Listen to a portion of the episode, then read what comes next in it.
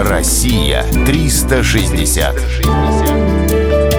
Сибирский федеральный округ. Егорушкин Рям. Ежегодно в Новосибирской области памятниками природы в среднем признаются три новых объекта. В 2007 году таковым стал Егорушкин Рям.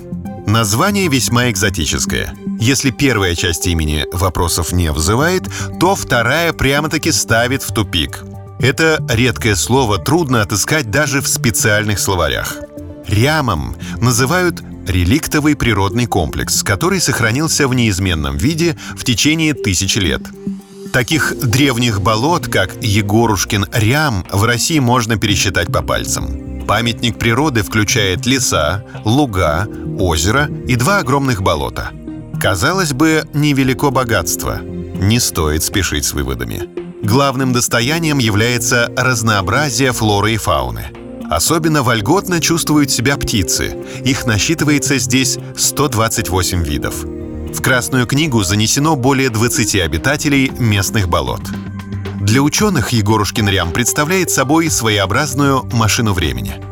Поскольку за тысячи лет болото почти не изменилось, это позволяет заглянуть в далекое прошлое и узнать, как в те времена выглядел растительный и животный мир – Любопытно, что древняя экосистема до сих пор обеспечивает особый микроклимат на огромной территории.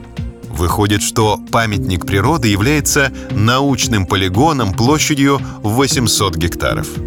Увидеть Егорушкин Рям собственными глазами может любой желающий. В отличие от заказников, на территории памятников природы, как правило, не запрещаются охота в специально отведенный для нее период и спортивное рыболовство можно собирать грибы и ягоды. Для любознательных туристов организуют экскурсии.